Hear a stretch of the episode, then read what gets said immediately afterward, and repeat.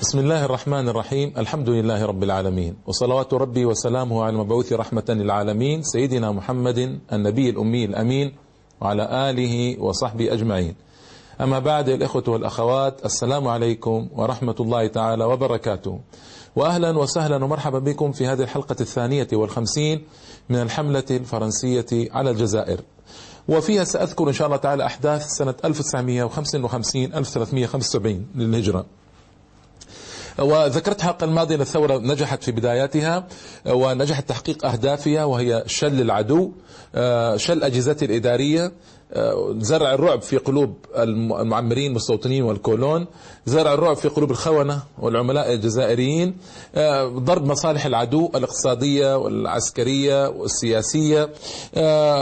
يعني في الحقيقة رائع جدا الذي صار في بدايات الثورة. لذلك أصبحت فرنسا ما تستطيع أن تحمي مصالحها بهذا الجيش الموجود على أن يفوق خمسين ألف جندي. خمسين ألف جندي عدد كبير يعني نسبيا مقابل بضعة آلاف من المجندين المجاهدين الجزائريين. بعد الأيام من دلع الثورة استخدمت فرق مظلية ثلاث فرق مظلية أو كتائب من فرنسا. وما كان كافيا. يوم 20 نوفمبر سنة 1954 سحبت لواءين من ألويتها من حلف الأطلسي بتجهيزات وعتاد الحلف الأطلسي. لتركز في الأوراس وبلاد القبائل. يعني مع ذلك ما أجدى ذلك شيء ولا الحمد استمرت الثورة.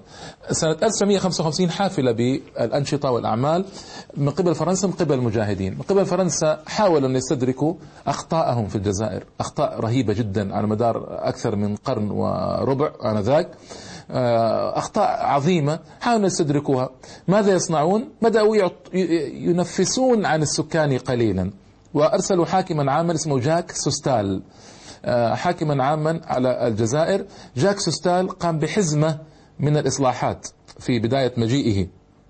تهدف طبعا إلى إنقاذ فرنسا يعني والقضاء على الثورة. هذا الذي يهدف من وراء الإصلاحات. شيء طبيعي. سياسة سميت بسياسة التهدئة. أصلح نظام البلديات. وتقسيم بلديات مختلطة إلى ريف ومدن.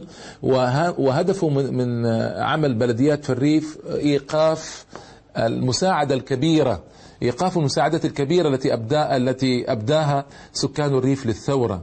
فكان وقود الثورة أكثره من سكان الريف. طبعا وبلديات هذه مسيرة أو مؤلفة من أوروبيين ومسلمين بالتساوي. وكان مطلب التساوي مطلبا بحت حناجر الجزائريين مطالبون به على مدار عقود وما استجابت فرنسا. الآن استجابت نظرا لضغوط. القوة القوة وقلت لكم بيت شوقي وللحرية الحمراء باب بكل يد مدرجة يدق. بكل يد مدرجة يعني بالدماء يدق. وما نيل المطالب بالتمني ولكن تؤخذ الدنيا غلابا غلابا. الإصلاح الاقتصادي إعطاء صكوك ملكية للمسلمين لأول مرة يحصل المسلمون على صكوك ملكية يعني بعمومهم. كان هدف ربطهم بالأراضي وفصلهم عن الثورة بالجبال. الثورة كانت في الجبال حرب عصابات لا يمكن تكون في سهل لابد تكون في جبال. أيضا ودعموا الفلاحين إلى آخر ما صنعوا. الإصلاح الاجتماعي والثقافي كان سوستال يظن من جهله أن الثورة سببها الفقر والبطالة فقط والبؤس. عمل ترقية المستوى العام للمسلمين حاول إدخالهم بقوة إلى الوظائف العمومية. فتح أمامهم مراكز تكوين الاداري فتح أمامهم المناصب الوظيفية بكاملها. وكانت كل هذه ممنوعة أمام المسلمين من قبل وبحت حناجر المسلمين المطالبون بذلك. ما حد استجاب لهم. فتحت المدارس الفرنسية أمام الأطفال الجزائريين وكانت محدودة فقط بمن يمالئ الاستخراب الفرنسي بمن يعاون بالخونة والحركة الذين كانوا يسمون الحركة وسآتي عليهم إن شاء الله تعالى. طبعا هذه كانت جبهة تحرير متفطنة لهذا. أنشأ جاك سوستال أيضا مسارح مصالح المصالح الإدارية المختصة أو ما يعرف بإس اي إس أو ساس. هذه المصالح يعني هي تقسيمات على مستوى الدولة. ومصالح اقتصادية مصالح سياسية مصالح إعلامية مصالح طبية مصالح وجعل على كل تقسيم جعل على كل تقسيم ضابطا. هذا ضابط فرنسي بالطبع والضابط الفرنسي مدرب مؤهل آه، درس آه، علم النفس وعلم الاجتماع آه، يتكلم العربية والبربرية بطلاقة من أجل احتواء الثورة وضربها واحتواء السكان. وطبعا مهام ضباط هذه الشؤون الأهلية هذه مهام ضباط مهام مهام سياسية تهدف أساسا طبعا إلى القضاء على الثورة من خلال أعمال الآتية الاتصال بالشعب وكسب ثقته قصد إبعاده عن جبهة التحرير الوطني وجيش التحرير الوطني تحسيس المواطنين بقوة فرنسا وعظمتها حتى يخذلوهم الاهتمام بمسائل المجندين سابقا وتسوية مشاكلهم والعناية والعناية بهم من أجل أن يكونوا آه، مجندين في الجيش الفرنسي ضد الثورة. آه، مجندين من الجزائريين. ونحن نعلم أن في الحرب العالمية الثانية فقط مئتا ألف مئتا ألف جزائري آه، في الحرب العالمية الثانية فقدوا حياتهم أو فقدوا أعضائهم وبعضهم فقد عقله في الحرب العالمية الثانية. إثارة النعرات القبلية والعرقية وإحياء البربرية اللغة البربرية مقابل العربية وهذه جريمة سأتكلم عنها فيما بعد. استغلال المناسبات الدينية والتاريخية لزرع الشكوك ونشر الأخبار الكاذبة والمغرضة. وأيضا هناك مهام إدارية تتمثل في إحصاء الشبان الجزائريين وتجنيدهم إجباريا حتى يبتعدوا عن الثورة. آه، مع مراقبتهم ومعرفة من تغيب منهم ولماذا تغيب هذه أيضا أمر مهم. إنشاء المراكز الريفية لتدريب الشبان على آه، على المهام الرعوية والزراعية آه، في مزارع المستعمرين آه، ممن يسمون آنذاك بالكولون. القيام ببعض المشاريع ذات الطابع الاجتماعي والاقتصادي لإيهام الناس أن فرنسا تريد تحسين احوالهم المعيشيه إنشاء مصالح طبية بالمجان إنشاء مراكز تكوين مهني للفتيات الجزائريات تحت إشراف نصرانيات من منظمة الأخوات البيض التي أنشاها لافيجري في 1870 آه، تقريبا يعني آه، قبل 80 سنة من هذا التاريخ. بقيت منظمة الأخوات البيض. إلى ذلك وقت تعمل وتشتغل. لتدريب تدريب فتيات على اعمال الخياطه وغيرها. وكان الضباط يعتبرون يعدون النساء آه، وسيلة مهمة من وسائل العمل الاستخباراتي آنذاك. الثورة فهمت هذا كانوا واعين في الشبان كانوا واعين في الحقيقة وقاموا بالآتي مقابل هذه كشف هذه القضية. كشف السياسة الاستخرابية وفضح الأساليب الفرنسية توعية الجماهير آه، دينيا وسياسيا. مواجهة هذه المصالح ميدانيا من خلال آه، التأطير الواسع واليومي للجماهير يعني إدخال الجماهير لجيش التحرير الوطني وجبهة التحرير الوطني آه، وإبراز الهياكل الإدارية والصحية والاجتماعية والثقافية للثورة. والإعلامية تحذير الجزائريين من الاتصال بهذه المصالح الإدارية الخاصة أو المختصة العمل على إبلاغ الجماهير بأخبار الثورة وتطوراتها لأنهم جعلوا حاجزا بين الجماهير وبين أخبار الثورة حاجزا وحاجزا كبيرا جدا. وما كان هناك وسائل كما قلت لكم. و فجعل هناك حاجزا كبيرا. فكانت مهمة المجاهدين هو تعريف الناس بأخبار الثورة ومنجزاتها في بلد ضخم للغاية مثل الجزائر. هذه بالنسبة لأعمال آه، فرنسا. أعمال المجاهدين كانت رائعة في هذه السنة. على رأسها كان آه، ذهابهم إلى مؤتمر باندونغ في آه، أندونيسيا سنة 1375 1376 1955 هذا المؤتمر كان بداية حسنة جدا مثل فيه محمد بايزيد و محمد يزيد وحسين آية أحمد. مثلوا الجزائر في المؤتمر وكان المؤتمر تحت مظلة الوفد المصري آه، وأصدر المؤتمر آه، قرارا تاريخيا بحق الشعب التونسي والمغربي والجزائري بتقرير المصير والاستقلال. آه، تبعا لذلك تقدمت الشعوب هذه بمذكرة في صيف 1955 إلى منظمة الأمم المتحدة لإدراج قضية المغرب العربي آه، وبالذات القضية الجزائرية في جدول أعمال الدورة العاشرة جميع العام الأمم المتحدة المقرر عقده في أكتوبر 55 مؤتمر باندوك كان في إبريل 55 شهر آه، آه، أربعة وأكتوبر شهر عشرة فبينهم ستة أشهر. ولأول مرة في تاريخ الأمم المتحدة تعرض القضية الجزائرية. لأن فرنسا حرصت حرصا كبيرا جدا طوال تاريخها على ألا تطلع المجتمع الدولي على ما يجري في الجزائر. كان هذا حرصا كبيرا جدا من فرنسا آه، وأيضا كانت تريد من المجتمع الدولي أن يفهم أن الجزائر هي قطعة من فرنسا وأن ما يجري فيها هو شأن داخلي لفرنسا وليس لأحد أحق في التدخل فيه. فأن ترفع القضية الأمم المتحدة وتدرج في جدول أعمال الأمم المتحدة كان ذلك نصرا كبيرا سياسيا دبلوماسيا للقضية الجزائرية آنذاك. وكان هذا كسبا واضحا في الحقيقة. آه، وبداية لتعاطف الجماهير والشعوب وبعض الحكومات مع آه، الجزائريين. أمام اتساع نطاق الثورة آه، وجدت فرنسا نفسها مجبرة على فرض حالة الطوارئ. حالة الطوارئ هذه طبعا هذا المشروع كبير وصعب.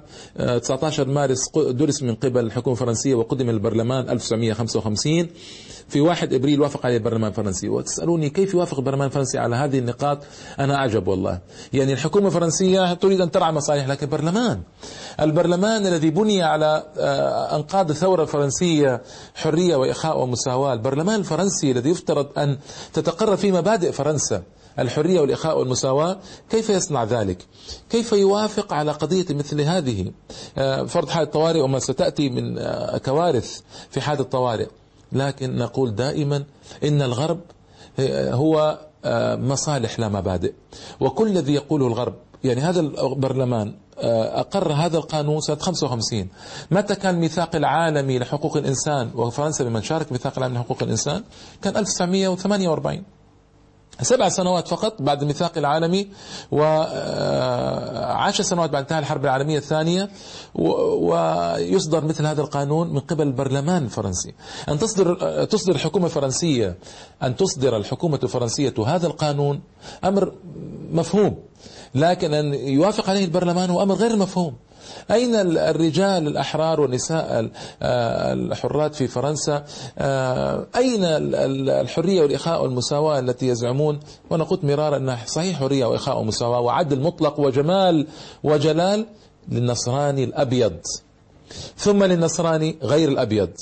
ثم لما يبقى من فتات في شعوب العالم.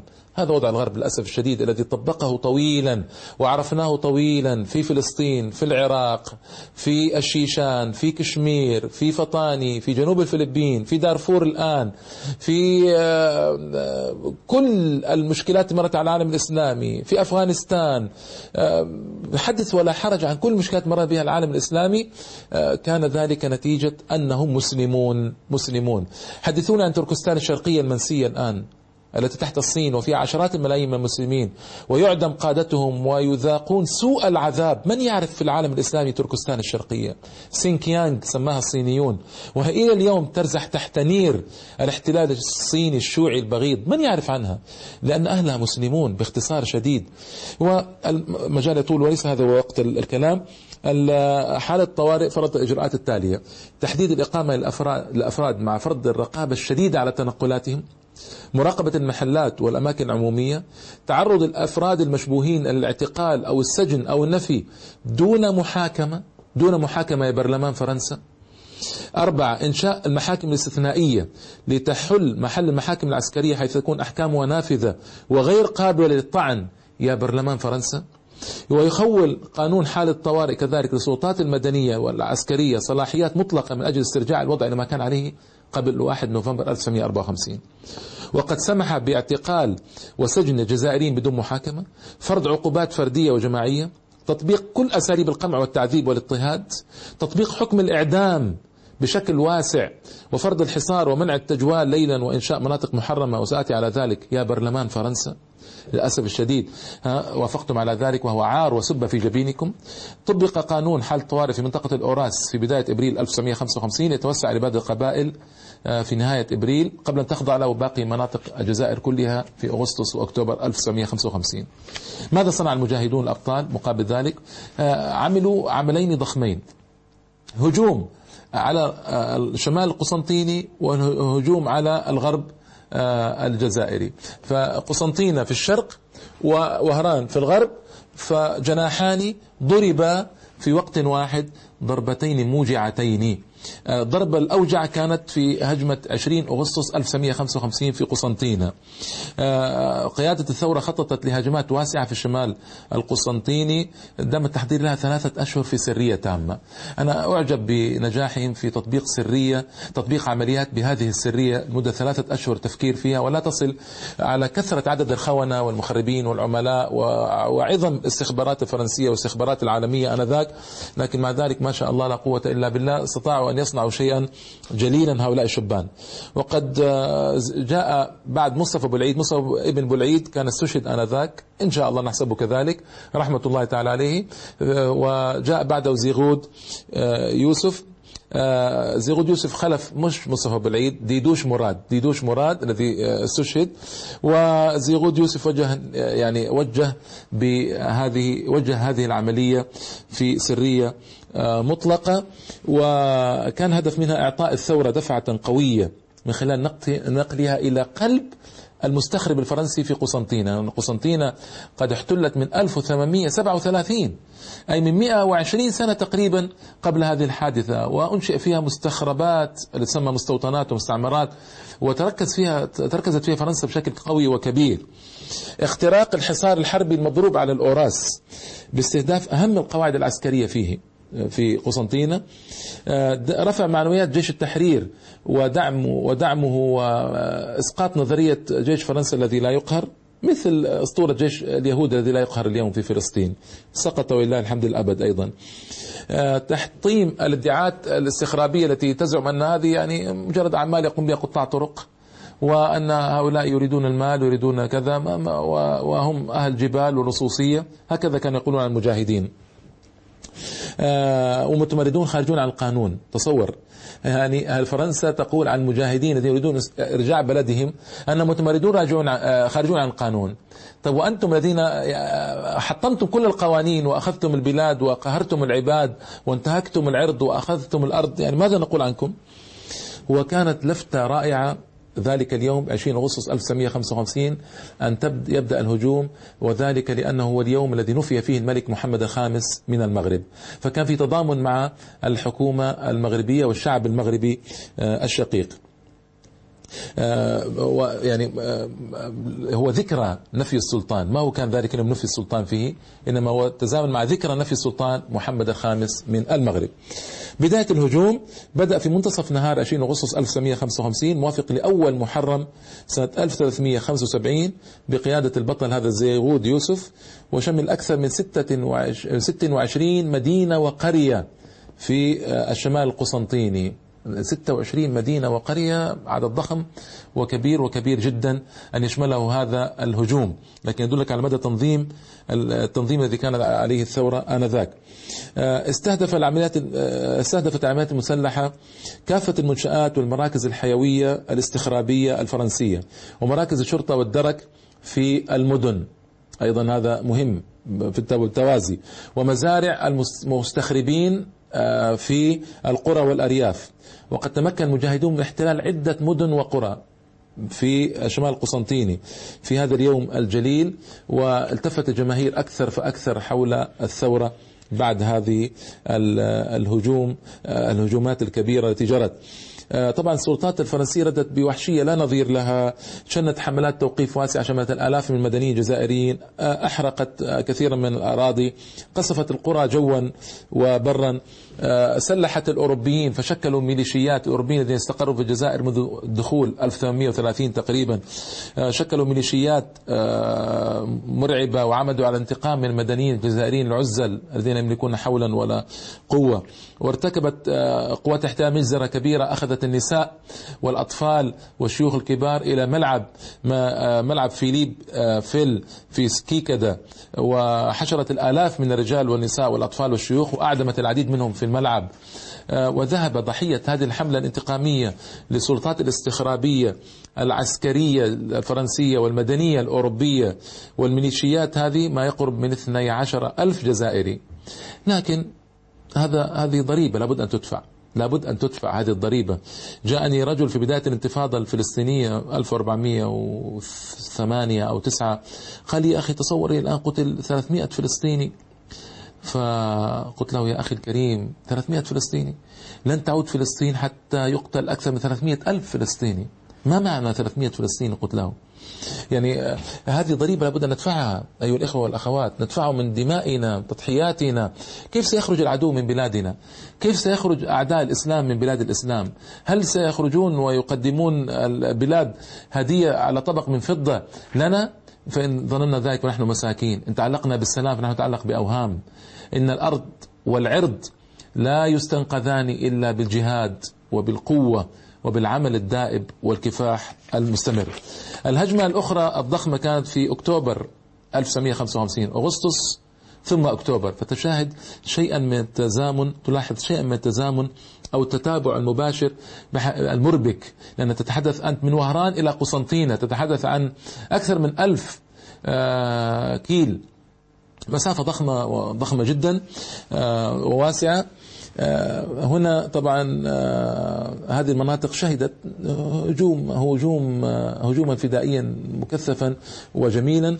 لكن هذه المرة الهدف منه تشتيت وتوزيع قوات جيش الاحتلال وإضعاف نشاطه ومنعه من التمركز في منطقة واحدة حتى يتمكن من فرض الحصار عليها.